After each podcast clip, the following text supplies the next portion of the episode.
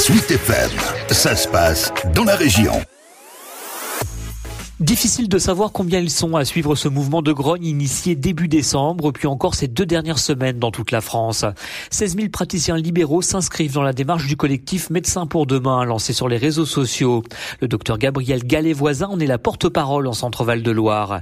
Elle qui exerce au quotidien à Montpré-Chambord a d'ailleurs peu goûté les accusations en irresponsabilité de la part de la première ministre et du ministre de la Santé. On est au stade du mépris, hein. c'est-à-dire qu'on nous culpabilise, on nous rend responsable de la situation alors que la seule chose qu'on fait, c'est essayer de tirer la sonnette d'alarme pour qu'on prenne à bras le corps le problème de la médecine libérale. Il faut pas oublier que la médecine libérale, c'est 90% des actes. Donc si on a une médecine libérale qui s'effondre, le système hospitalier va s'effondrer très très rapidement. En Centre-Val de Loire, certains médecins sont même allés jusqu'à faire valoir leur droit de retrait, comme à la maison médicale de Chartres depuis le 30 décembre où les praticiens dénoncent l'insécurité.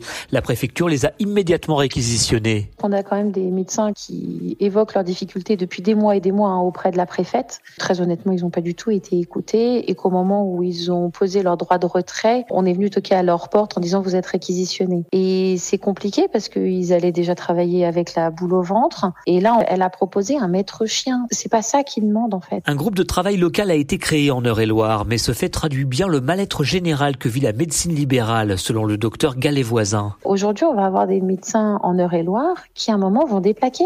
Ils vont partir si on continue à les traiter de cette manière-là, ils vont s'en aller, ils vont faire autre chose. Et au-delà de ce cas particulier, la revendication principale est le passage du tarif de la consultation de 25 à 50 euros. La raison? On perd un temps fou en administratif, alors qu'on devrait utiliser ce temps-là pour du temps médical. Remplir des papiers, euh, c'est pas notre travail en fait. Nous, on veut soigner, on veut apporter notre expertise. Donc pour ça, il faut nous alléger de la partie administrative et qu'on puisse donc embaucher. Et embaucher en toute indépendance, c'est pas embaucher à travers de subventions de la CPAM parce que comme toute subvention, on ne sait jamais quand est-ce qu'elle s'arrête et quels seront les montants décidés d'une année sur l'autre. Et c'est dans ce climat tendu qu'ils étaient entre 2300 et 4000 soignants à défiler à Paris jeudi dernier. Ça fait des années qu'on porte le système de soins et qu'on le voit s'écrouler et qu'on voit qu'on a une médecine qui se dégrade de manière très rapide pour nos patients, mais pas par manque d'investissement des médecins, mais parce qu'en fait, on se désinvestit complètement de la médecine libérale. Malgré cela, le mouvement ne sera pas reconduit la semaine prochaine et les cabinets médicaux accueilleront de nouveau leurs patients.